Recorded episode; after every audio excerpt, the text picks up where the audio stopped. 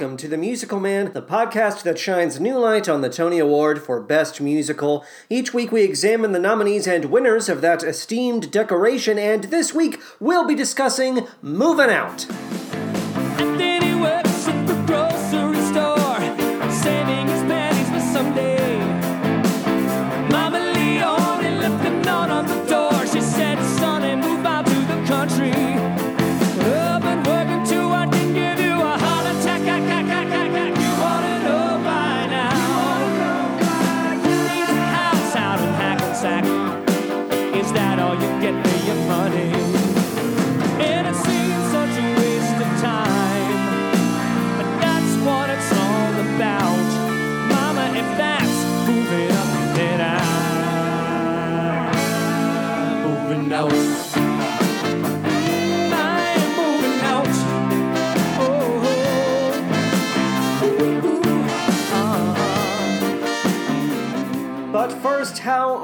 Doing? I hope that if you celebrate Christmas, that you had a Merry Christmas. I hope that if you celebrate Hanukkah, that you had a Happy Hanukkah. If you do not celebrate any specific holiday but enjoy the holiday season, let's say, I hope that you had a happy holiday season. If you don't celebrate any particular holiday, or you had a bad holiday, a bad holiday, oh no, I hope you are safe and are able to find comfort and or stability. Soon i am thinking of you. I am keeping you in my brain. You are all swimming around in my juicy juicy brain pan.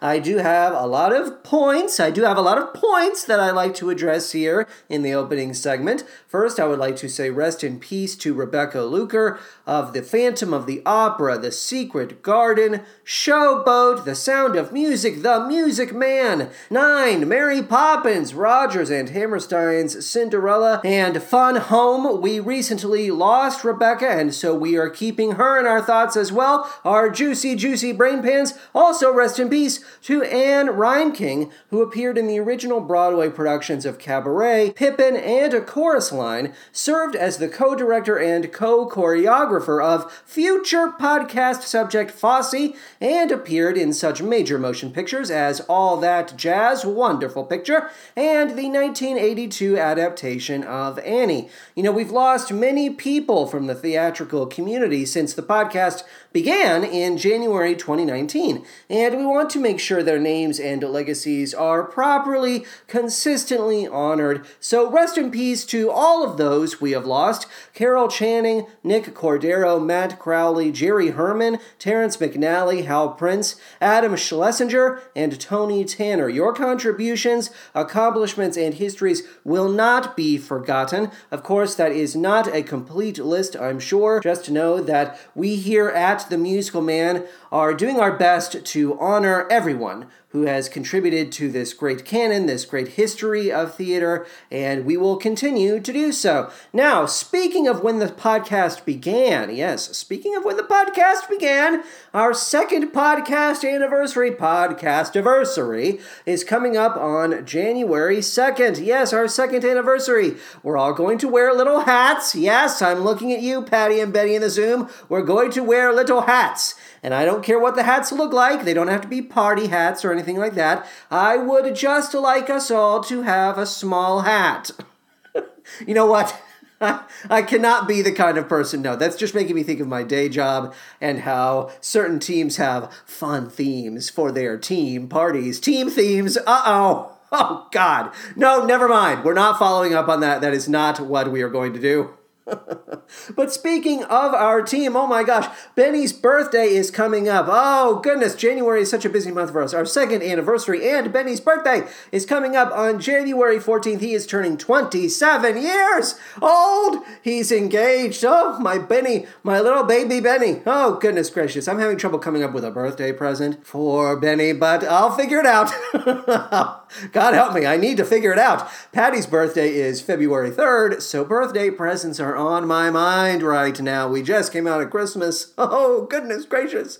Christmas, the present season, and now I have to come up with birthday presents. I, I make it seem as if I'm somehow inconvenienced by this process, but I'm not. I'm actually really looking forward to it. Thank you, as always, to Patty and Betty for everything they do. And I, I could not have gotten through this last year of the podcast without them. My goodness gracious, this has been a very difficult year when it comes to producing content because, you know, half the time you feel like you can't get out of bed so much as produce an entire episode of podcasting, an episode of podcasting. So uh, again, thank you so much for getting me out of that bed and into into this seat, getting my butt into this seat. Okay, so let's why don't we just move out of the opening segment and get some show facts regarding moving out? Show me the show facts regarding moving out. Okay, all right. Moving out. Let's see here. Moving out was a 2003 nominee for the Tony Award for Best Musical. Okay, it opened on October 24th, 2002 at the Richard Rogers Theater and ran for 1,303 performances. It is currently the 77th longest running show in Broadway history, sitting between School of Rock at number 76, 1,300 nine performances, and Brighton Beach Memoirs at number 78, 1,299 performances. Uh, what is that, a Neil Simon play? It's about some white guy who goes to a, I don't know, a boarding house on the beach, gets laid, I don't know, comes into a baseball mitt. I don't fucking know. Those Neil Simon plays could go kick rocks. The Book of Moving Out. Who wrote the book? Well, no one, because there is no book. The music and lyrics were written by Mr. Billy Joel. You're going to hear his name a lot throughout this episode, so just get ready for that. The director of the production was Twyla Tharp. There was no musical director, but the choreographer was, hey, here she is again, Twyla Tharp. She also received a conceived by credit. The scenic design, is Santo Laquasto. And again, I do apologize if I'm mispronouncing any first or surnames. Lighting design, Donald Holder. Sound design, Brian Ruggles. And Peter J. Fitzgerald Ruggles. What a, what a wonderful, delightful last name. Costume design, Susie Benzinger. And the original Broadway cast included Benjamin G. Bowman, Michael Cavanaugh, Elizabeth Parkinson, Keith Roberts, John Salia, Ashley Tuttle, and Scott Wise. Tony Nods. Okay, so the production won Best Choreography, Twyla Tharp, and Best Orchestrations, Stuart Malina and Billy Joel, who is not an EGOT. Billy Joel is not an EGOT. You would think that he is. You would think that he is, but he's not. He's not. The production was also additionally, also additionally redundant, nominated for Best Musical, of course, but also Best Actor in a Musical, John Salia, Best Actress in a Musical, Elizabeth Parkinson, Best Featured Actor in a Musical, Keith Roberts, Best Featured Actor in a Musical, Michael Cavanaugh, Best Featured Actress in a Musical, Ashley Tuttle, Best Lighting Design, Donald Holder, and Best Direction of a Musical, Twyla Tharp. So, in sum total, 10 nominations, two awards at the end of the day. Now, I totally forgot to provide a Tony Award summation for our last subject, A Gentleman's Guide to Love and Murder. I gave you the rundown on what the show won and was nominated for, but did not win, but we did not do that nice little summation at the end where we did some math. We, we added everything up. So here, here's, here's that little wrap up. That production, A Gentleman's Guide to Love and Murder, also received 10 nominations. It has that in common with Moving Out, and that show took home four awards, okay? All right, so we're cleaning things up, tying off loose ends. That's what I like to tie up a loose end. it makes my brain go, ah, for about two seconds, and then my brain goes, ah! That's how my brain works. What you have to understand about Moving Out is that it isn't a standard jukebox musical so much as it is an enormous dance piece set to the music of Billy Joel. Michael Cavanaugh provided lead vocals as a member of the show's onstage band, which stood apart from the world inhabited by its dancers. The dancers do not talk and they do not sing, which leaves Cavanaugh to serve as our narrator. Moving Out follows the lives of Brenda, Eddie, James, Judy, and Tony, a tight knit group of Long Island kids who come of age in the 1960s. Those who are familiar with Billy Joel would likely recognize these names from his catalog. Brenda and Eddie, for example, are a young couple featured in Scenes from an Italian Restaurant. James is a self serious man of education, showcased in the song James. Judy, of Why Judy Why fame, is the girl who got away, and Tony is a working class who appears in the show's title number. Together they face face the horrors of the Vietnam War while doing their best to survive. That's about as much as I can glean from the summaries I found online, which isn't terribly surprising, all things considered. Wikipedia describes the show as a rock ballet, a phrase that would indicate the nuts and bolts of the narrative aren't as important as the mood established by Twyla Tharp's direction and choreography. This wasn't the first or the last time Miss Tharp would combine classic and modern dance with popular music. Tharp choreographed Deuce Coupe for the Joffrey Ballet in 1973. They still perform it to this day. The piece, which was set to the music of the Beach Boys, is often cited as the first crossover ballet due to its combination of old and new school dance techniques. Tharp achieved blank check status in the wake of Movin' Out's success, and when Bob Dylan approached her with the idea of turning his catalog into a dance musical, she took the idea and ran with it. Unfortunately, lightning did not strike twice. Tharp spent two and a half years creating The Times They Are a Changin', a self described action adventure fable set in the dreamlike world of a circus. The show closed on Broadway after 26 performances. Tharp's most recent Broadway venture, the Frank Sinatra dance musical Come Fly Away, fared slightly better, logging 188 performances before going on tour. All told, Tharp is a pioneer in her craft with over 150 theatrical, film, and television credits to her name, and so attention must be paid. We salute you, Twyla Tharp. For the purposes of this week's episode, I listened to the 2002 original Broadway cast album of Movin' Out. I also watched the 2003 Tony Awards performance of The River of Dreams slash Keeping the Faith slash Only the Good Die Young. I don't have much to say about that performance. I didn't take any detailed notes. The dancing is quite obviously so athletic and so infused with raw talent. Not raw talent, very refined talent. But after a while, I'm just going to be honest with you. After a while, the blur of bodies, Twyla Tharp, you know, her style seems to be not chaotic. I wouldn't describe it as messy or chaotic,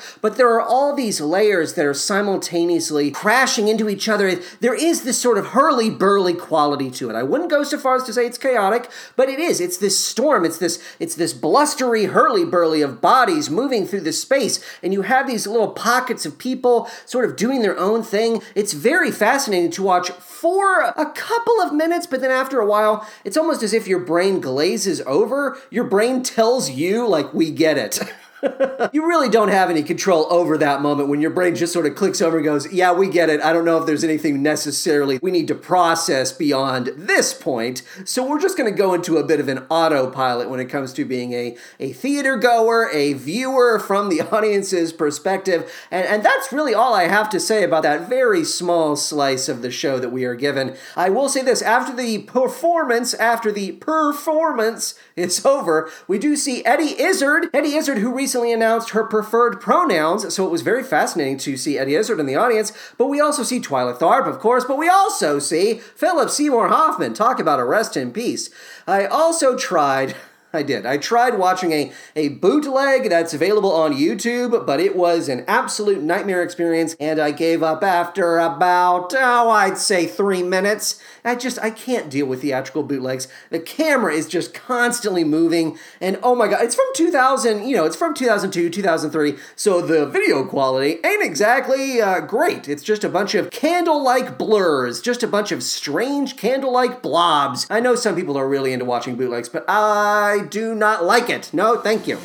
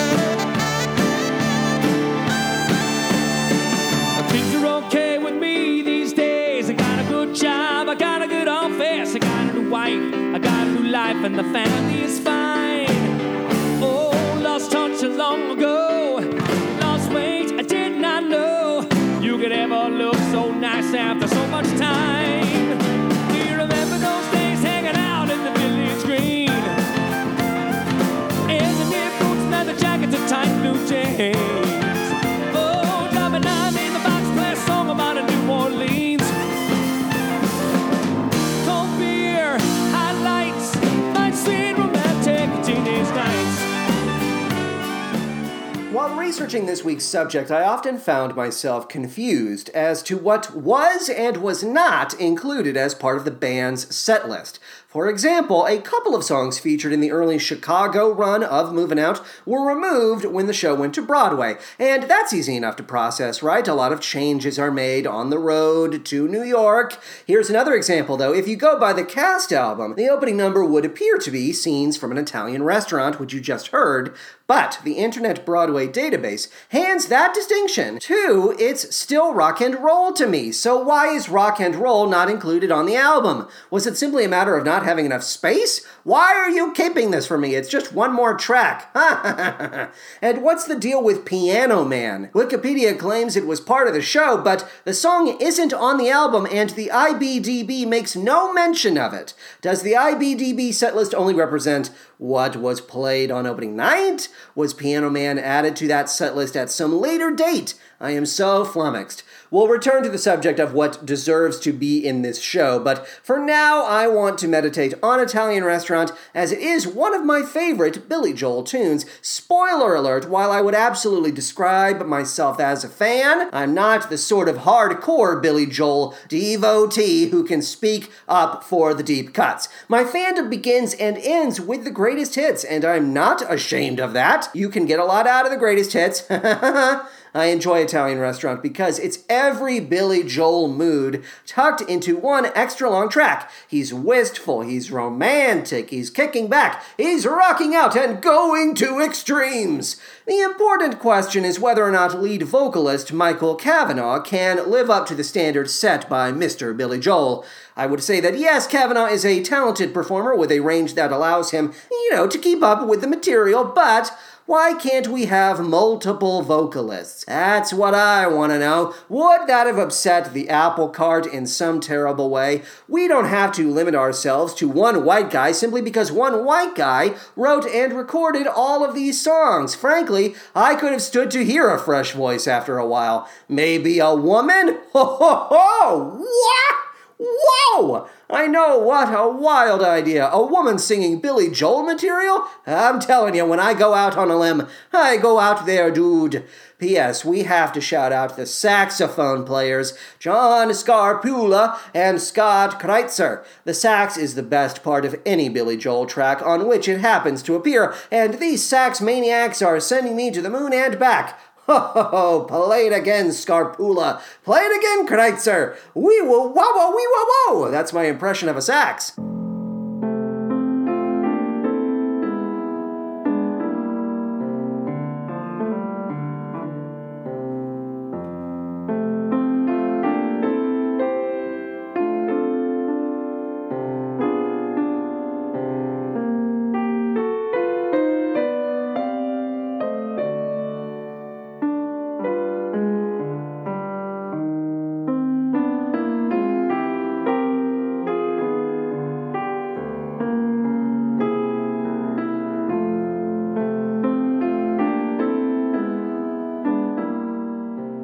Reverie or Villa d'Este is one of several piano compositions moving out lifts from Fantasies and Delusions, Billy Joel's 13th and final studio release.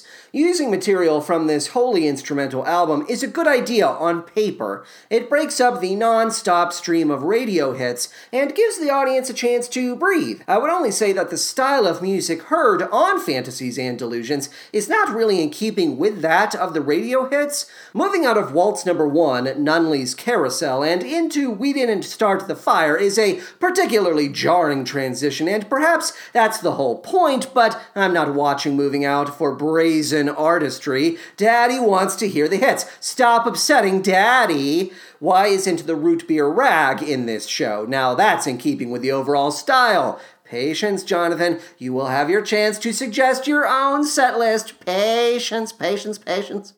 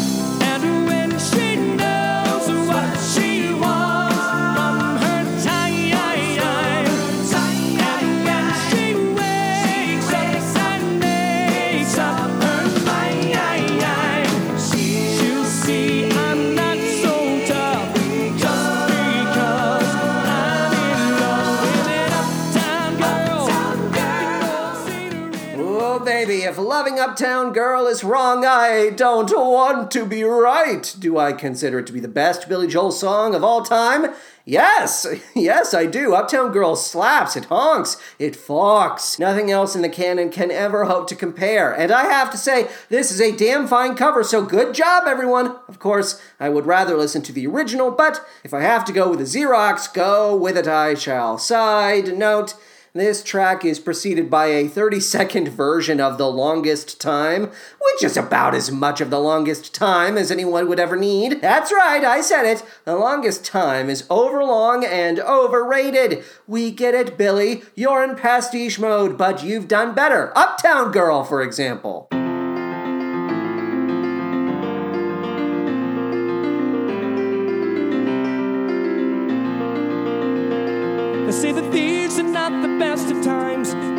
The only times I've ever known.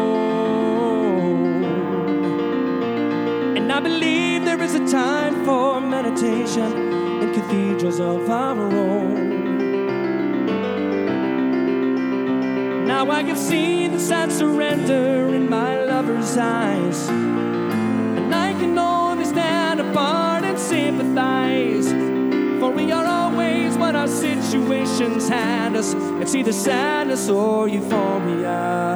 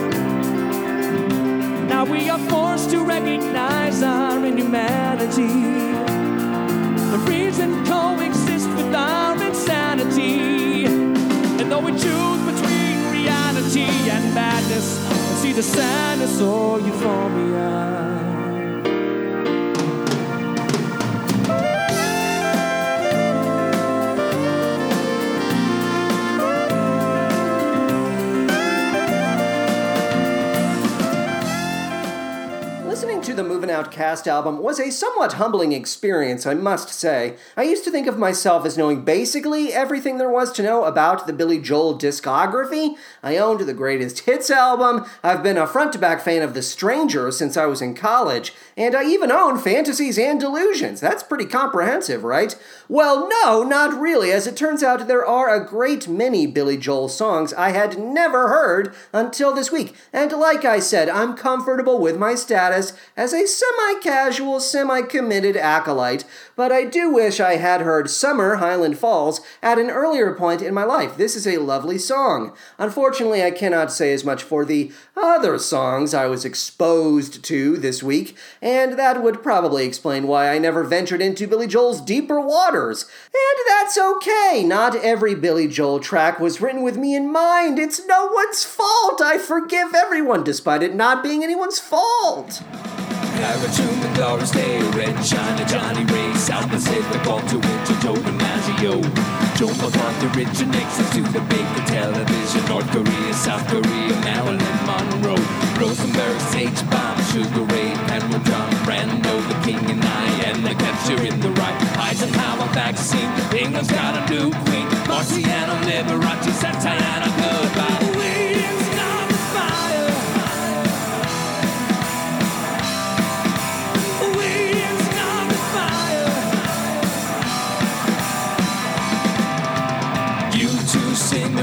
and Kennedy, Chubby Checker, Psycho, Belgians in the Congo, Hemingway, Eichmann, Stranger in a Strange Land, in Berlin, Bay of Biggs Invasion, Lawrence of Arabia, British Beatlemania, Old Miss John Glenn, Mr. Beats Patterson, Pope Paul Malcolm X, British politicians, ex JFK, blown away. What else do I have to say?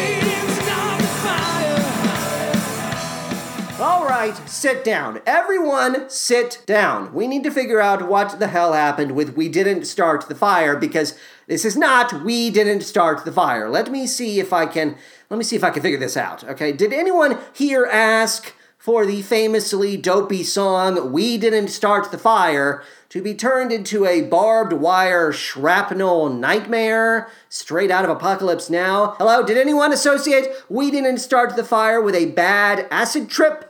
No, of course not. No, no one's raising their hand. This is how the song is supposed to sound, you fools. This is how it's supposed to sound. Hit it. Eisenhower vaccine.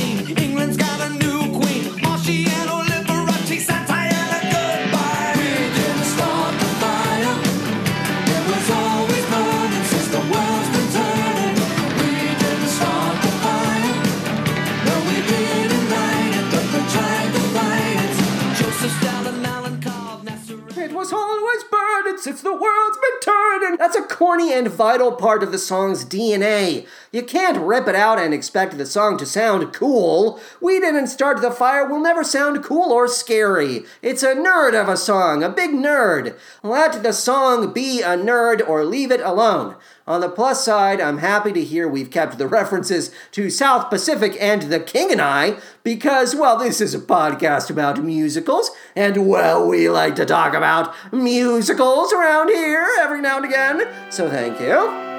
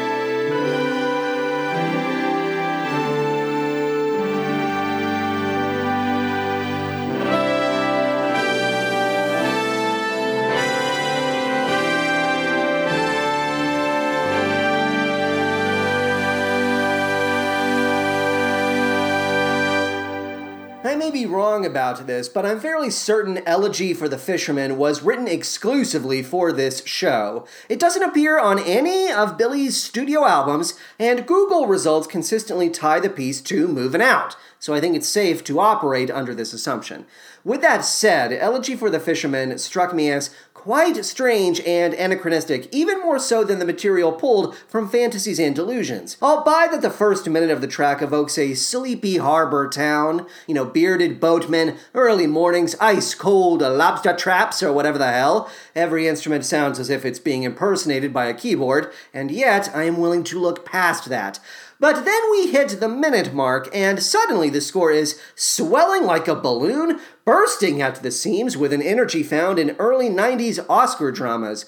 What is this? A fantasy sequence? The opening cutscene for a kid friendly knockoff of Myst? Only you have the power to defeat Queen Hydrangea and free the souls of her seven beautiful daughters, fair adventurer. But first, solve this telescope puzzle. I hope you have a notebook handy. You'll want to take notes. Lined paper, graph paper, that will be helpful. I'm voiced by Laurence Olivier. I needed a check.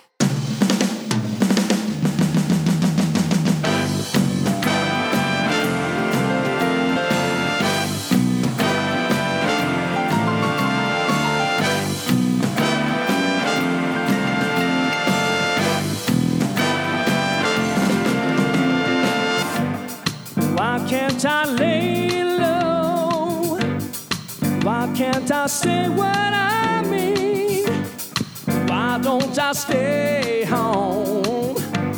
And get myself into some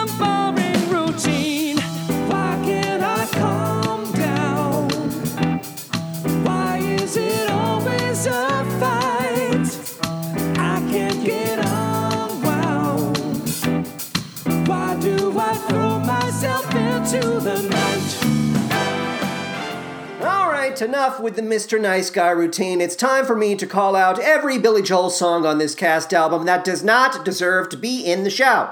And there are a lot of them, so listen up. Angry Young Man, get out of here. Big Man on Mulberry Street, get the heck out of here. Pressure? Shameless? James? Do me a favor, you stinking jamokes. Get out of here. Well, yeah. These songs are boring, bloated, and bad. BBB. Billy Joel may have been able to sell these tunes on charm alone, but Michael Cavanaugh is floundering. He is drowning. He has hit a wall, and we need to pull him out of this quagmire post haste. So many metaphors. Big Man on Mulberry Street is exactly the sort of music your boomer dad would force you to listen to while trying out his new hi fi stereo. It wouldn't be a casual listening experience either. You gotta listen to the music. Really listen! Can't you see what he's doing here? You think Van Halen and Boy George can write like this? You know what? You're grounded. Daddy needs to take a drive around the block. To be fair, a lot of people would characterize the entire Billy Joel canon as boomer dad music, but I had never felt the need to cringe in the face of a Billy Joel song until this week. I mean, for crying out loud, Mulberry Street does not know when to call it quits. Wrap it up already.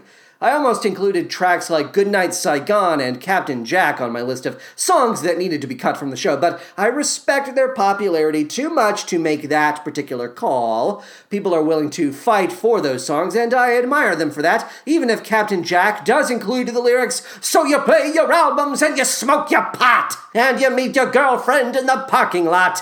I clearly don't remember the melody. Like, Dad, could you hit the word pot harder and you smoke your pot? We get it. You smoked one joint behind the campus library when you were 19. You lived your life to the fullest, Dad. We get it. Jerry.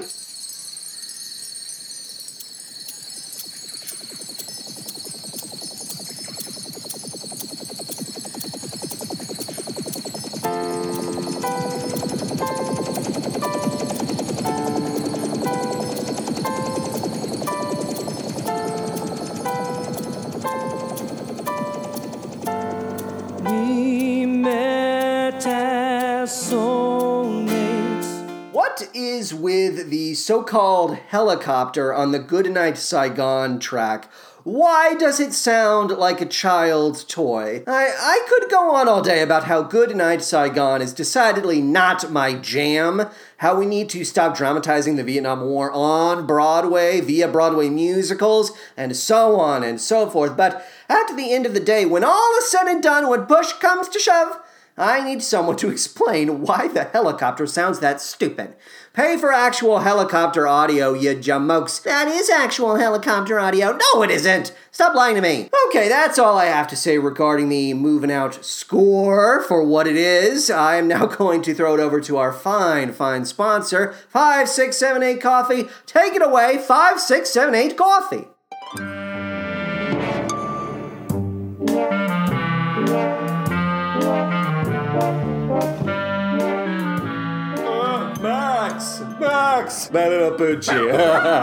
It's me, the Grudge. Okay, all right. You, you're an old dog. You're an old dog. I don't know. Can you see me? Hello there. You smell me. You smell me. I smell like I smell like fish skeletons. Oh, Max, I need you to do me a favor, my friend. Oh, I'm feeling very sad. I'm the Grudge. It's after Christmas, and now we have to wait for another year for Christmas to come around. Can you imagine that, Max? Can you even understand me? I'm speaking in Grudge talk. Can you understand me, Max? you know, I used to hate the Christmas. I used to hate the Christmas, but now I love the Christmas, and now Christmas is come and gone, and I, I think to myself, oh, what a terrible world that doesn't have Christmas in it. I, I cry slimy tears, slimy, gritty tears. Oh, it's terrible, Max. They burn my fur as they go down my face, and I'm all stopped up. I'm all stopped up, Max, from all the tension and the anxiety. I have IBS. I actually have IGS, internal grunge syndrome. Uh, you don't want to see my stomach.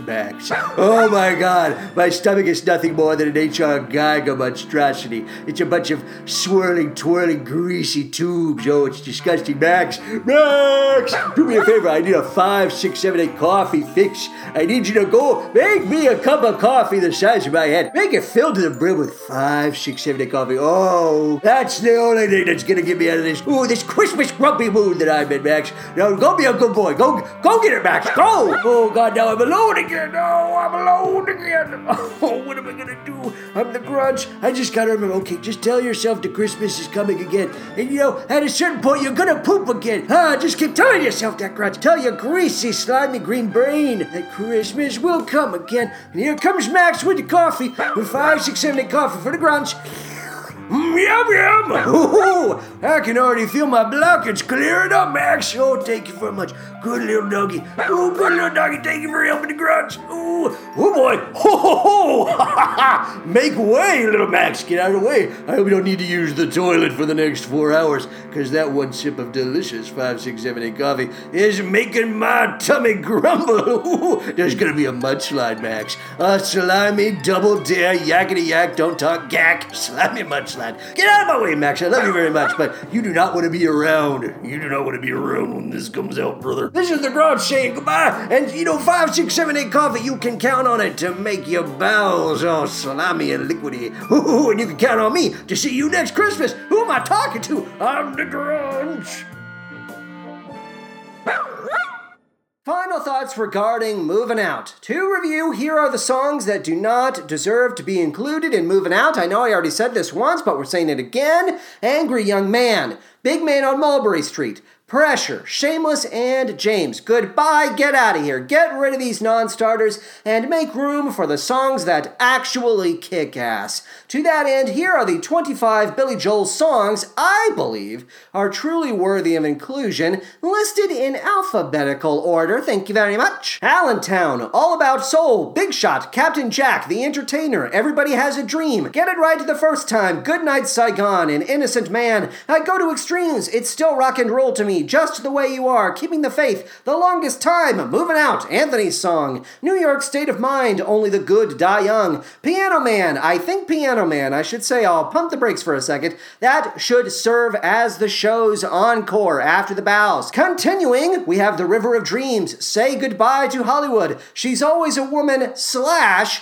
She's Got a Way. Ah, yes, I'm cheating. We're doing a mashup of those two songs. And we also have scenes from an Italian restaurant, The Stranger, Tell Her About It, and Uptown Girl. I would also include Root Beer Rag as an overture, and if you're feeling frisky, if you're feeling frisky, why not throw in these as well? All for Lena, The Downeaster Alexa, Leave a Tender Moment Alone, A Matter of Trust, Miami 2017, See the Lights Go Out on Broadway, Vienna, and You May Be Right. Why not? Why not throw all of the songs in there? What are we worried the story won't be able to support this many songs?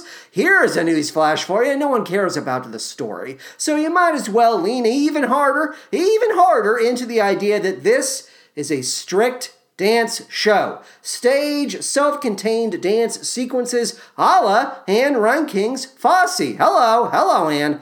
There, I fixed moving out. I may be right, I may be crazy. Oh, but I just might be the lunatic you're looking for. Come to think of it, I may not be as casual a fan of Billy Joel as I once thought. I clearly have some very strong opinions about his body of work. Now, as a reminder for your edification, the 2003 winner of the Tony Award for Best Musical was Hairspray, and the additional nominees that season were Amour and A Year with Frog and Toad. So at this point, the only show from this season that we have not covered is A Year with Frog and Toad. I still say that Hairspray deserves to keep its medallion, okay? It's the strongest show out of the set. For all I know, I will fall head over heels with A Year with Frog and Toad, but we will cross that bridge when we get to it, my lady, my lady! It is now time for me to rank Moving Out against all of the other shows we have talked about here on the podcast. As always, if you want to see that list, our ranking go to twitter.com slash musicalmanpod. Go to our likes section. The first tweet in that likes section will be a link to a Google Sheet. You'll want to click on the second tab. That's where our ranking is, okay? Now, we have not done this in a very, very long time, but I am going to place Moving Out in the Phantom Zone. It is a special place reserved for all of the shows that just don't have enough material on record, enough material that is accessible to me, the musical man, for me to really make an official declaration on how they compare to all of the other shows we've talked about here on the podcast, okay? The other shows in the Phantom Zone at this time are Big Deal, James Joyce's The Dead, Quilters, Merlin, and After Midnight. And Moving Out is going to have to go in there with them because listening to a cast album and watching a Tony Awards performance is one thing, but I simply can't judge a show that is this dependent on dance without having seen the real McCoy in full. Those Billy Joel covers can only tell me so much, you know? So we're gonna put you in the Phantom Zone moving out. I apologize. Maybe one day there will be a production in Chicago that I can watch. I'll, I'll come back and I'll give you a full analysis, a full breakdown, and I'll rank you, baby. At that time, I will rank you, but that's a bridge that I highly doubt I'll be crossing anytime soon. Speaking of the real McCoy, when it comes to show related ephemera, I want to hear from the boss himself. That's what everyone calls Billy Joel, right? The boss. I'm pretty sure everyone refers to Billy Joel as the boss. Let's listen to a little bit of Why Should I Worry from the 1988 underrated Disney classic film, Oliver and Company. Oh, this song is so fun. Let's hear it now. The rhythm of the city,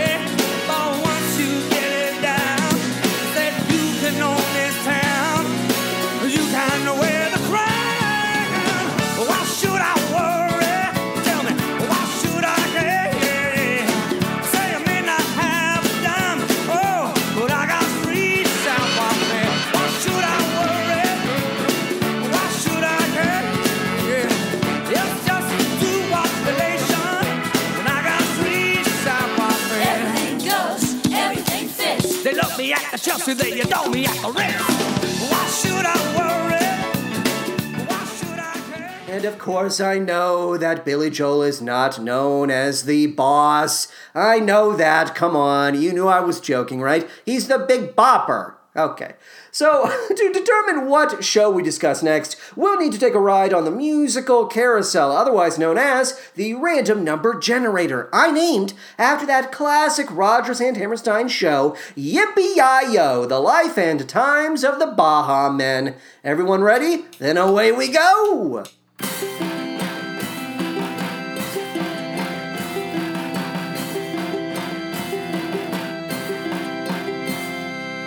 right, let's see. Where are we? We are in the year 2010. I'm looking at the winner of the Tony Award for Best Musical in 2010. It ran for 1,165 performances, and that show is, do you know it at home? I think you do. That show is Memphis, baby. We're going to be talking about Memphis next week. Ho, ho, ho. Yes, yes, it's true. Do me a favor. Go to patreon.com slash musicalmanpod and find out how you can support the show financially. Consider supporting us financially. As a reminder, 100% of every single monthly payout is donated to the Black Lives Matter organization. We do not keep a red cent of that money. It all goes to the Black Lives Matter organization, okay? You can donate one, three, five, or ten dollars a month. If you donate one dollar a month, you get all of this stuff. L- listen to this. Just listen, okay? You get Monday early access to all of these main feed episodes, okay? Everybody else has to wait until Wednesday, but you'll get them on Monday. You get a verbal shout out each and every week. Let's do that now. Thank you for donating at least $1 a month. Anton, Ross, HJG, Jared, Eli, David, Dave, Christopher, Neil, Brian, Robin, Liz, Carrie, Maddie, Jonathan, Mark S., Rob, Shauna, Shiante, Roberto, Jordan, Ashley, Chris JC, Jenna, Aaron, Lily, Haley, Brandon, Brad, Matt, Zach, and Marisol. Thank you. You also get bonus episodes regarding the 73rd Annual Tony Awards, the trailer for Cats, ABC's The Little Mermaid Alive, a review of the film Cats, a review of the stage musical musical Emma, Take Me to the World, a Sondheim 90th birthday celebration, Hamilton via Disney Plus, Documentary Now, original cast album, Co-op, John Mulaney and the Sack Lunch Bunch, Jingle Jangle, A Christmas Journey, Dolly Parton's Christmas on the Square. That's our complete slate of bonus episodes as of now. Of course, we're going to be producing new bonus episodes throughout the next year, throughout the next couple of years. My God. But you also get season one, 12 episodes of Radio Boy. Now, what is Radio Boy? I normally fly right past this. If you're new to the show, Radio Boy is a special series for which I check in with myself. It's sort of a journal, it's sort of an audio journal, but I also check in with the songs that make me feel more like myself, okay? Non musical theater songs, okay? We play them in full. It's a delightful series, but you also get M3, the movie musical man. You get access to all of the episodes from our first batch, and you get access to all of our new episodes that we're producing right now, okay? Our next episode of M3, the movie musical man, is going to be dropping on January 27th, 2021. And in this series, we talk about trilogies, trios of movie musicals that are tied by a common theme. Our theme for January is the R&R trilogy. That stands for rock and roll, baby. The movies in that movie musical trilogy Phantom of the Paradise, Voyage of the Rock Aliens, and that Disney Channel classic Camp Rock, okay? So let's move up one tier to the $3 a month tier. You get everything I've already described, but you also get a musical shout out in the style of a character, actor, or composer of your choosing. You also get season one, 10 episodes of Wildcats Everywhere, our high school musical deconstruction podcast, but you also get a special one off episode all about season one of Julie and the Phantoms. If you donate $5 a month, you get everything I've already described. Plus, you get to stop the musical carousel and determine what show I discuss on the podcast. You get to pick a musical that we haven't already talked about that was either nominated for or won the Tony Award for Best Musical, and we'll talk about it here, okay? You also get All I Ask of You seasons one and two, the advice show hosted by the Phantom of the Opera. Season two just came to an end. That series has now come to an end. We are so proud of it. You will love it, I tell you. You also get Broadway and Chicago reviews, reviews of those Broadway and Chicago productions. At a certain point, I know that I will be able to go back and start watching those again. I'm looking forward to it. And finally, in this tier, you get Shout About It, volumes one and two. Those are collections of five, six, seven, eight coffee ads and musical shoutouts from the first 50 episodes of the show. It's true. Finally, in the $10 a month tier, you get everything I've already described, plus the Snub Club Season 1, 12 episodes, okay? That's a special series all about Broadway musicals that were snubbed when it came time to nominate musicals for the Tony Award for Best Musical. They were not nominated, they were snubbed, okay? And starting in April of 2021, we're gonna have a brand new $10 a month series. It's gonna be called Turn It Off, and it's gonna be a bi weekly show dedicated to off Broadway musicals. So that's not very far off in the future, okay? Listening to the show, okay, how do you listen to the show? You might be listening to the show via uh, Apple Podcasts. Why don't you take a moment? This takes no time, this requires no money on your part. Write a five star review, please. Please, I love reading brand new five star reviews via Apple Podcasts. Okay, we have 34 right now. And if we can get to 60, 60 five star reviews, I will release a special episode dedicated to Disney's Zombies franchise. Uh, we, we made a similar goal for ourselves, and we released a special episode about Disney's Descendants franchise, if you remember that. Well, we, we have a new goalpost, and that's the new reward a zombies episode, okay? So you might be listening to the show via Spotify, Stitcher, Podbean. Those are our streaming options. Podbean is musicalmanpod.podbean.com. Follow us on Twitter at musicalmanpod and email me at musicalmanpod at gmail.com. Have you seen Moving Out? Do you like Billy Joel? Oh, what do you want to talk to me about? Send me an email. Thanks as always to Patty and Benny for their, their dedication, their hard work, and Alex Green for our beautiful logo, and Zach Little for our fabulous music. Ho ho! You know what that sound means? Yes, just when the fun is starting comes the time for parting. Oh well, we'll catch up some other time, specifically on the next episode of The Musical Man. So long, farewell, auf Wiedersehen, and good night.